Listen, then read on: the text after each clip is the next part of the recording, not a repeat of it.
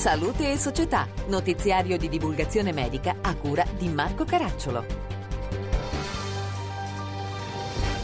Bentrovati da Marco Caracciolo. La leucemia linfatica cronica, più frequente negli adulti, è molto sensibile alle terapie radianti ed ai farmaci alchilanti. Come viene trattata negli Stati Uniti?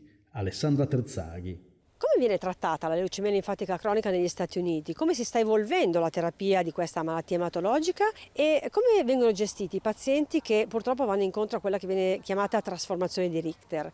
Ne parliamo con un'esperta di questo argomento, la professoressa Alessandra Ferraioli dell'MD Anderson Cancer Center di Houston. Allora, il trattamento viene effettuato utilizzando i farmaci target. Si utilizzano gli inibitori del BTK, per esempio ibrutinib, acalabrutinib e eh, ultimamente si sta anche utilizzando un pochino lo zanubrutinib, si utilizzano inibitori del BCL2, eh, in questo caso il venetoclax, e vengono utilizzati o come monoterapia oppure in combinazione con anticorpi monoclonali verso il CD20, ehm, rituximab o obinutuzumab, più spesso obinutuzumab. Come si sta evolvendo la terapia della leucemia linfatica cronica? Allora, la terapia sta evolvendo in maniera molto positiva, con delle eh, percentuali di risposte altissime e si è ormai completamente abbandonato, perlomeno nel nostro centro, l'utilizzo di farmaci chemioterapici eh, standard. Che risultati si ottengono con questi trattamenti? Ottimi risultati, si ottengono remissioni nel 90% dei pazienti, si ottengono oh, delle remissioni che sono di durata molto molto prolungata e anche un'ottima qualità della vita perché eh, gli inibitori stanno evolvendo verso farmaci che mantengono la stessa attività ma sono molto meglio tollerati, quindi con minori tossicità. Lei oggi ha spiegato durante la sua relazione che c'è una quota di pazienti che purtroppo va incontro a una trasformazione della leucemia linfatica cronica sviluppando una, la cosiddetta sindrome di Richter. Qual è la prognosi di questi pazienti e qual è lo stato dell'arte del trattamento? Allora, eh, quando si parla di sindrome di Richter si entra purtroppo in un campo in cui la sopravvivenza e le risposte sono molto molto più basse rispetto a quelle della fase cronica della uh, leucemia linfatica cronica. Quindi il trattamento si basa, non esiste un trattamento standard, il trattamento si basa su studi clinici e eh, nel nostro centro, come eh, avete sentito durante la mia relazione, si, eh, utilizziamo sia studi clinici che si basano con combinazioni di chemioterapia e inibitori. in particolare ehm, combinazioni con venetoclax e, e chemioterapia, ma anche stiamo valutando oh, l'attività dei cosiddetti checkpoint inhibitor in associazione con gli inibitori del BTK, in particolare l'ibrutinib.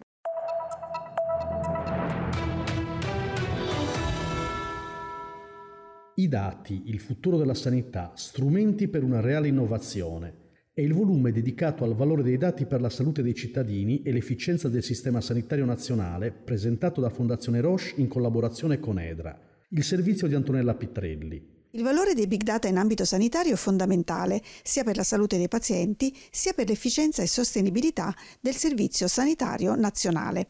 Con essi è possibile orientare politiche sanitarie, investimenti e ricerca. E questo è il focus del volume I dati, il futuro della sanità, strumenti per una reale innovazione, realizzato da Fondazione Roche con Edra SPA, che raccoglie i pareri di 39 esperti e ricercatori su potenzialità e problemi relativi all'utilizzo dei dati. Francesco Frattini, segretario generale Fondazione Roche e curatore del volume.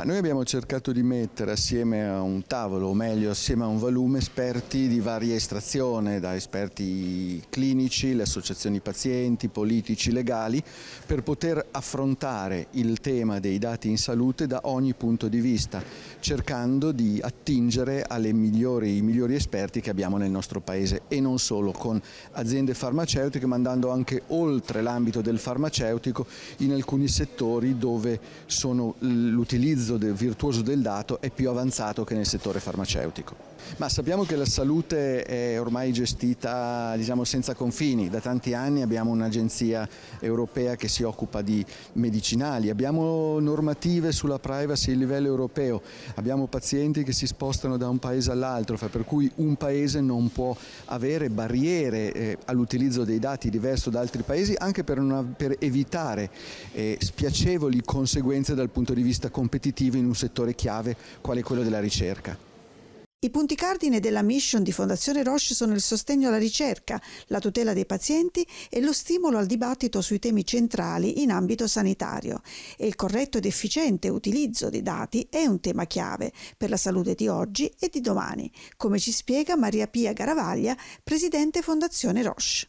Abbiamo capito questa mattina che noi abbiamo un sistema che non ha linguaggi che parlino tra di loro, quindi il problema è grave perché dopo il PNRR e quindi anche la missione digitalizzazione del Paese diventa urgentissimo a che i governi regionali e il governo centrale facciano dei dati davvero la fonte per la programmazione e lo sviluppo. Io arrivo a dire che è ora di smetterla di fare riferimenti fra regione e regione, fra istituzioni e istituzioni istituzioni. Ci vuole che il governo metta la parola fine alla prepotenza di certa burocrazia.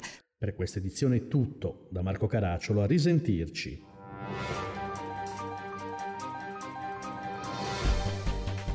Abbiamo trasmesso Salute e Società, notiziario di divulgazione medica a cura di Marco Caracciolo. Per consultare l'archivio delle puntate precedenti visitate il sito internet www.divulgazione.it. Bye.